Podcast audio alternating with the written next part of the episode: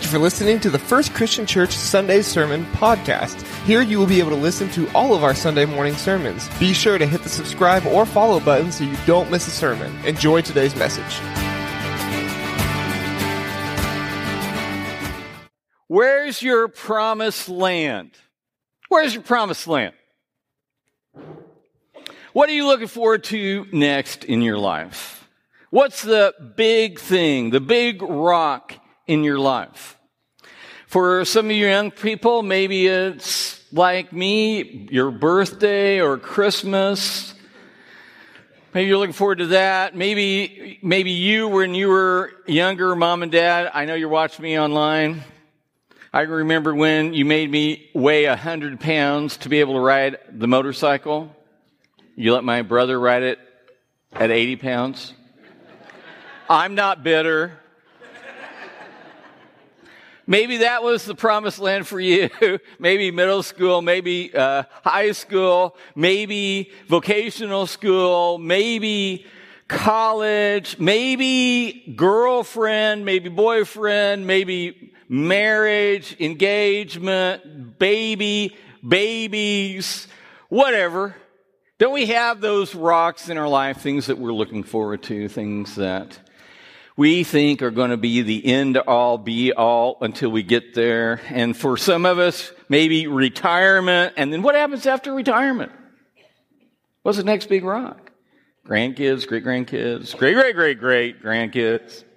Death? I don't know. Heaven? Wouldn't that be our promised land? Amen? Okay, maybe you were thinking that far ahead. If you think about the children of Israel, the children of Abraham, Isaac, and Jacob, they were going to a literal promised land. And if you remember with me, God commissioned Abraham with the promise that you would receive a land. And Abraham never received it, but he went ahead anyway. And then he had Isaac, and then Isaac had Jacob, and then you have Joseph, and Joseph was uh, imprisoned in Egypt, and then there was the famine, and then they were in Egypt and they were blessed and then 400 years passed and then they blamed the Israelites for everything and God delivered them, sent Moses and Moses said, for God, let my people go and Pharaoh said no and we had the 10 plagues. Remember all that? And then he had the 40 years in the wilderness. And then Moses, I always thought this was unfair.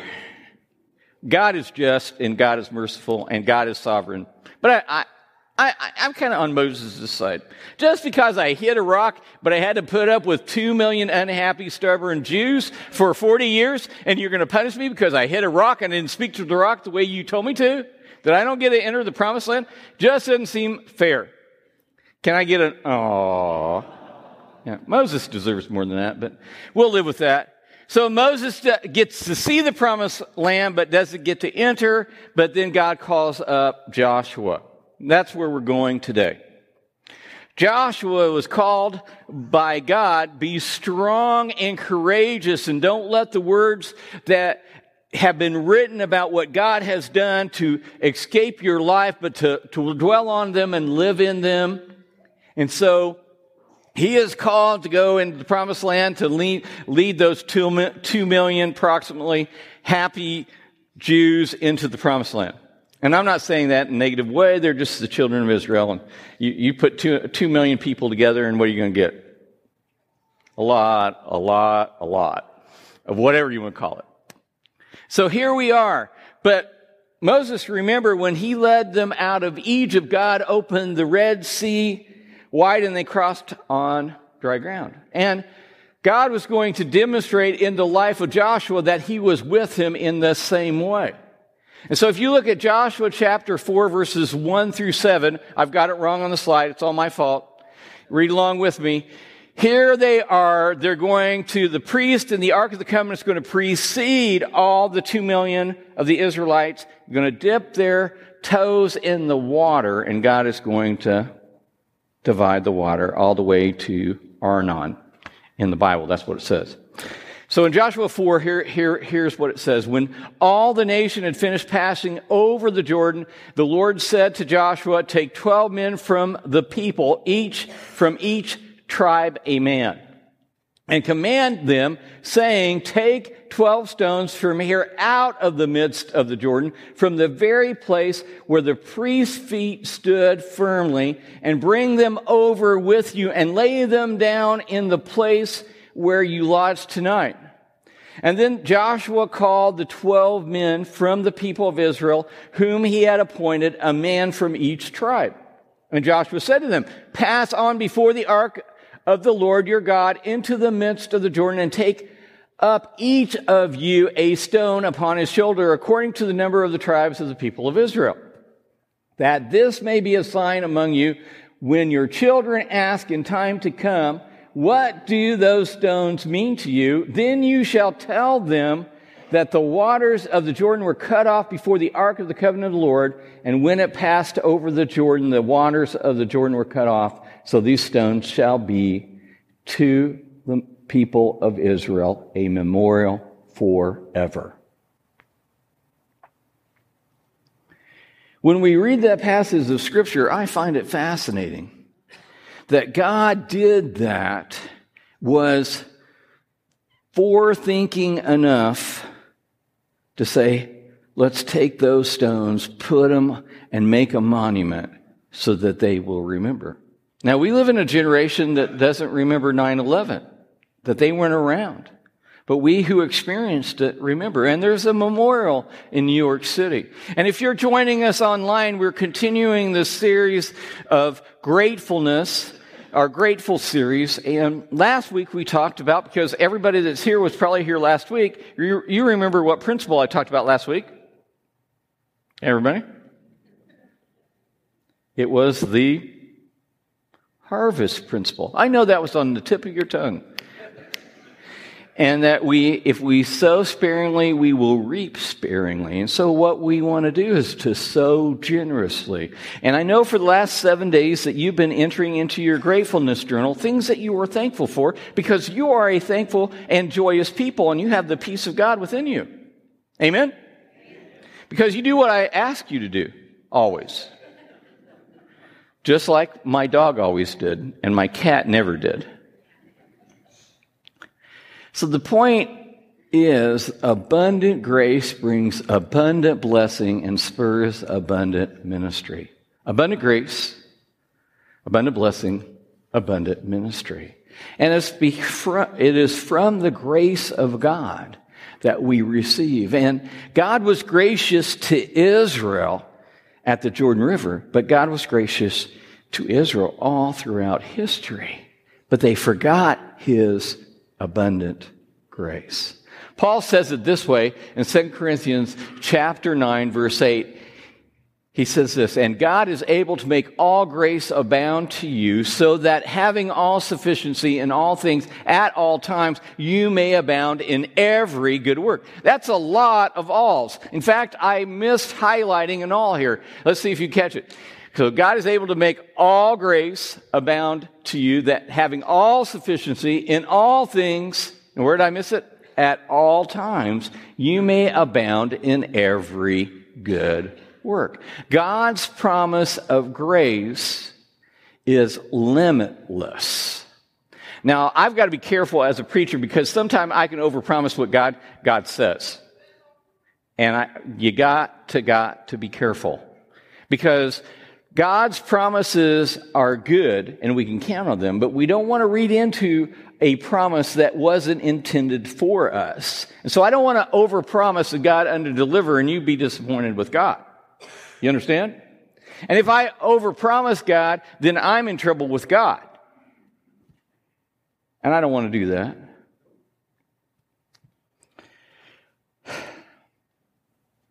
John Lennox was a professor of Oxford and he wrote a book against the flow. And he was interviewing a Russian who had been sentenced to Siberia to a gulag for several years for simply teaching his children the Word of God, the Bible.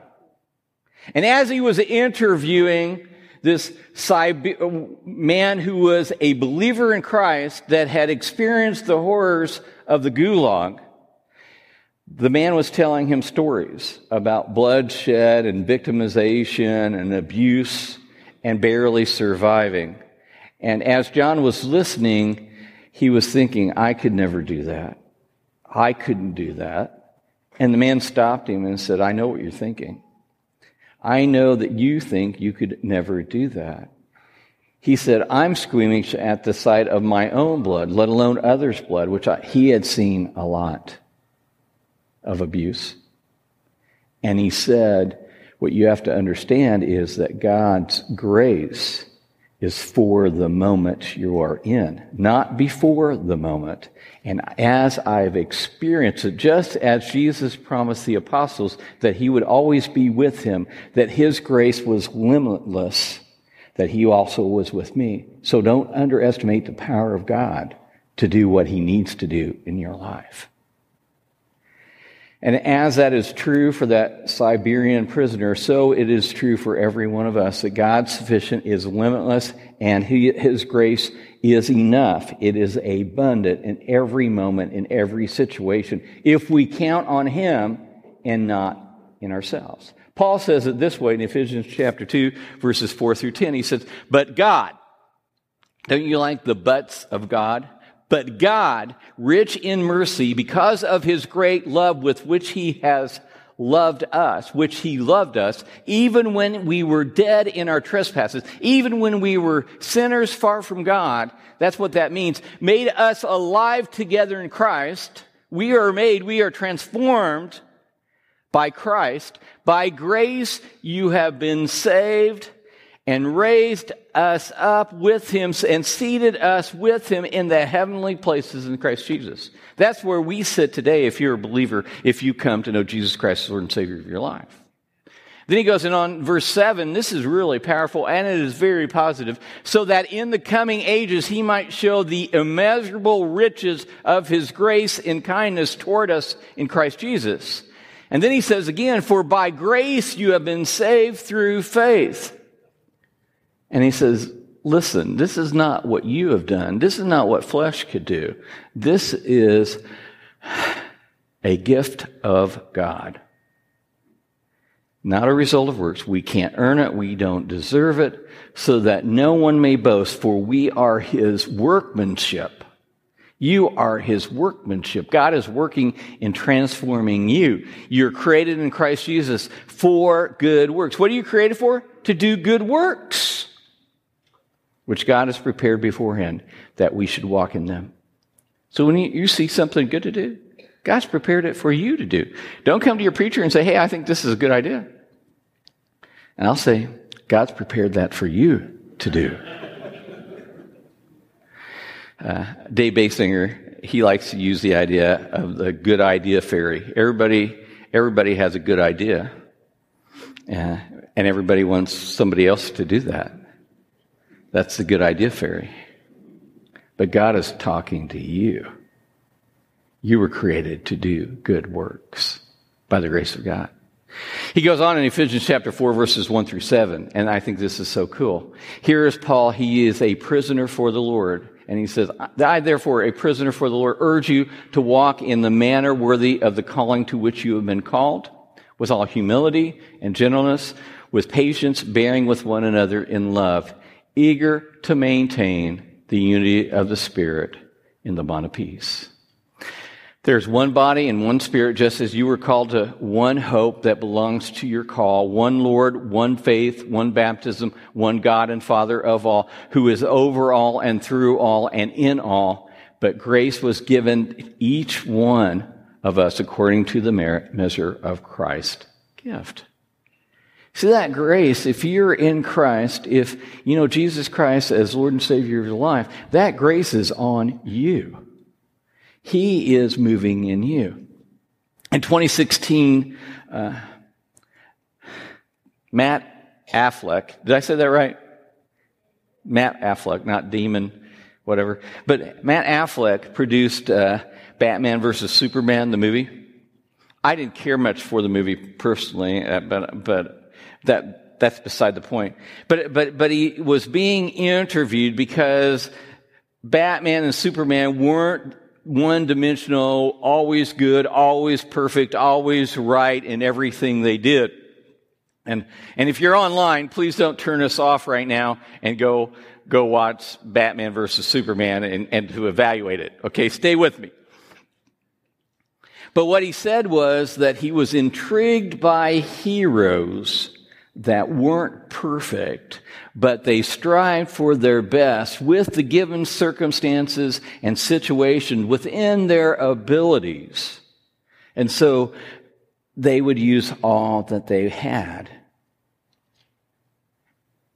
And so too, we were fallible human beings saved by grace through faith we are reminded every Sunday as we partake of the Lord's Supper of the body and blood of Jesus that was shed for us, and that we, our sin has been covered by the blood of Jesus and we've been cleansed. And that's how we exist in this life. Sinners saved by grace, created to do good works. And you might be thinking to yourself, well, how is that fleshed out, Chris? And also, I've heard a lot of Paul today, but what about what Jesus has to say? And I think that is a really good question because I know that's on in, in, the, in the back of your mind. You're saying, that's okay, but what about reality and what is real and what is now? Well, I like the Gospel of Mark, don't you? That was a little weak, people. I like the Gospel of Mark, don't you? Yes. If you're a Bible believing uh, Christian, you like them all, don't you? Everything's your favorite. But in the Gospel of Mark, I never thought about it like this, but if you're into the whole scary thing, like Halloween that we just went through, I'm telling you, the Gospel of Mark has got to, a lot to say about demons and healings and the power of God. And so, if you want to read uh, a book of the Bible and you're into YouVersion, that would be the place to go. But I, I just want to set the stage for, for this passage. Jesus was landing in uh, Decapolis area, and there was this guy that everybody knew. And if you live in the Wabash Valley, whatever community you live in, you probably have some people that are a little strange that go up and down in your neighborhood. I do.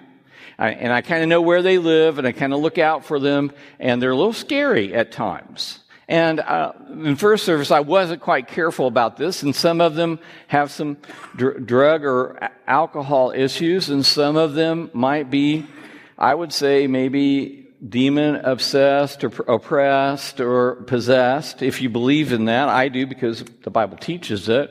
But evil is there. And at the same time, uh, not everybody that has a struggle with anxiety or depression or bipolar or schizophrenic, not all of them are related to drug and alcohol or demons. So we got to be careful. Okay? Just give me a little bit of credit before you send me an email and say, Chris, you were just off, you're a rocker. But I'm just talking about the Word of God. So I think there's a spiritual battle and evil exists today just like it did then. And I think there's some oppression and obsession and, and some Christians, they just see demons everywhere and I don't see them everywhere. But I think it's real. And so here is Jesus with his apostles landing in Decapolis in that area and he runs into this guy that is just crazy. And he's in and out of tombs and he's broken chains and people are afraid of him and they just give him a wide berth like you know how we do. And in Mark chapter 5, verses 8 and 9, Jesus says to this guy, for he was saying to him, Come out of the man, you unclean spirit. And Jesus asked him, What is your name? And he replied, My name is Legion, for we are many.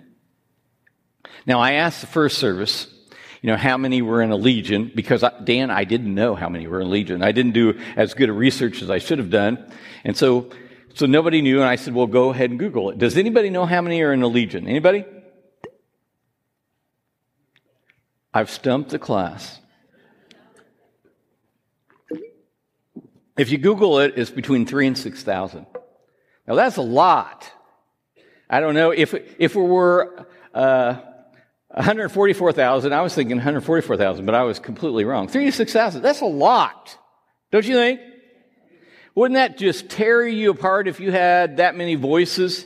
Now, I, I, our son's home from uh, Camp Lejeune with his family, and we've had all the grandkids and all both you know families and all the noise that goes along with that at Grandpa's house, Grandma's house too, but Grandpa's house. That's only like ten voices. It gets kind of loud. It's kind of crazy. But three thousand to six thousand voices. And notice that Jesus says, "What's your name?" Now let me let me just say something to you. If you ever deal with a demon, okay, never ask them their name. And in fact, you don't even let them speak. You just cast them out in the name and the blood of the Jesus because he belongs, the grace of God and the Spirit of God belongs to us. And we just don't mess around with that stuff. Only if you're Jesus, you ask the demon his name. Because Jesus has that kind of power. And the demon said, Legion. And then notice the power of Jesus in this moment. And he begged him earnestly not to send them out of the country. Now, a great herd of pigs was feeding there on the hillside, and they begged him, saying, Send us to the pigs, let us enter them. So he gave them permission, and the unclean spirits came out and entered the pigs, and the herd, numbering about 2,000, rushed down the steep bank into the sea and drowned in the sea. The herdsmen fled and told it in the city and in the country, and the people came to see what it was that had happened. And they came to Jesus and saw the demon possessed man, the one who had had the legion, sitting there, clothed in his right mind. And notice their reaction. And they were afraid. And those who had seen it described it, described to them what had happened to the demon possessed man and to the pigs. And they began to beg Jesus to depart from their region. Isn't that sad? That they saw the power of God and they were more afraid of that, and they should have been, than the demon possessed guy with the legion. But they should have been craving him and his teaching. Because wouldn't you want something greater than better than that? But they were afraid. And a lot of times our fear drives us away from Jesus and what is good.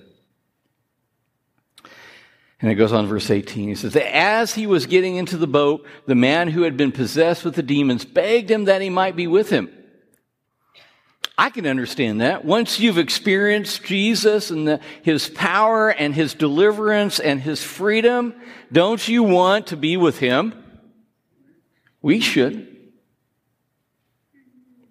And he did not permit him, but he said to him, and listen to what he says. Go home to your friends and tell them how much the Lord, how much the Lord has done for you and how he has had mercy on you. How he's demonstrated his grace.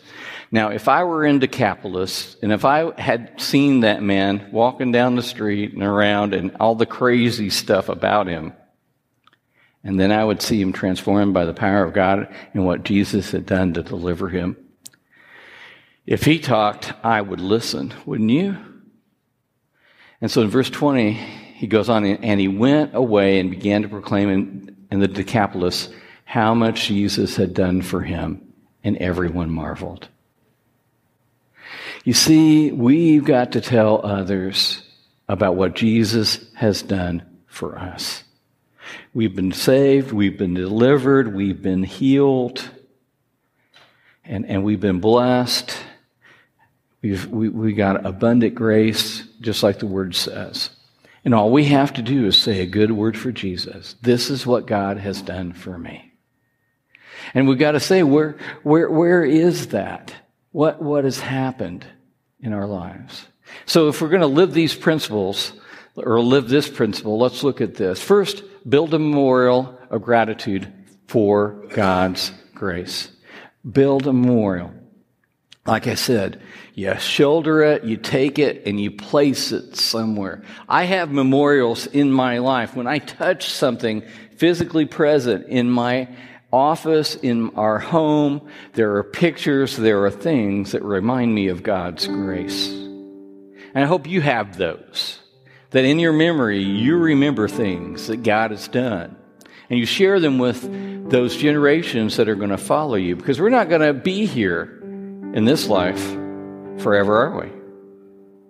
But what we leave behind is going to be those rocks in their lives. what rocks and where would they be placed in your life? Second, tell how much the Lord has done for you. There are things that have happened to me that uh, it's only by the grace of God.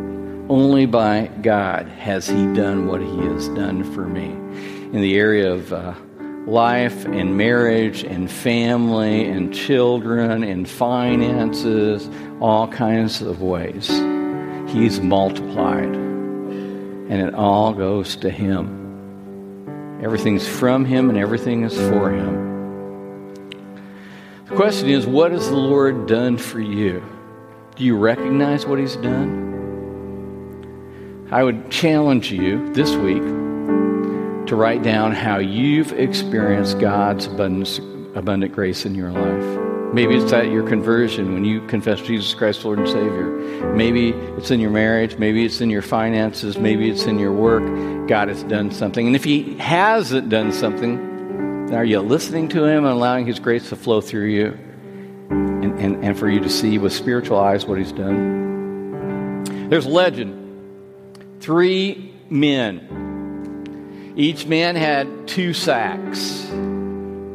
First man had a large sack hanging around his neck, hanging on the front, and a large sack hanging on his back. And in the front of his sack, he had every bad experience, every negative thing that was said, every person that had ever burned him, every incident, and every grudge.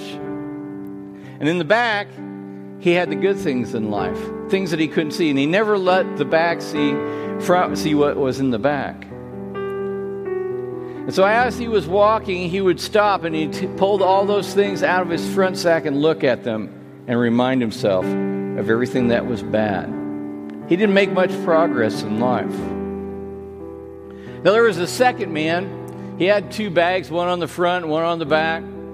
In the front, he actually had all the good things that had occurred in his life, what the blessings, the positives, but he still had on his back a lot of the negatives and all of the grudges and all the bad experiences. He was making some progress, but he was moving really slow. And he said, I, I, I don't know how I can get rid of what is in the back bag.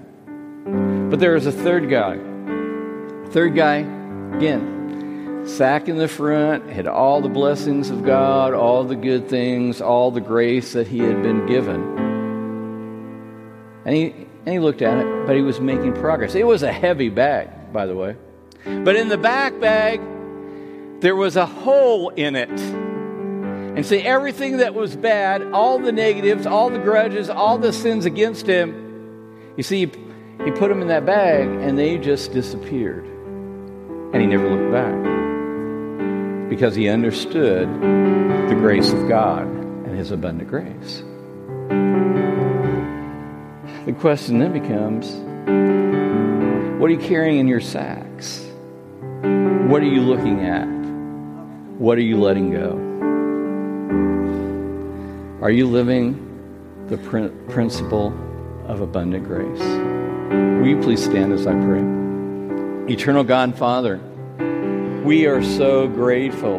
We pray that we could stop and consider your abundant grace for us. And Father, as we fill the sacks that exist in our lives, the positives and the negatives, we pray that we will let go of the negative and, Father, remember the positive and the legacy that we leave behind, the rocks that other people will see as a memorial, may they inspire them to loving and knowing you. And Father, every time we have the opportunity to say a good word of what you have done, the grace we've received, the blessing, the mercy, Father, may we do that, that others might know and be compelled and drawn to you by your Spirit and, and, and by your grace. And Father, we just pray this all in Jesus' name. Amen.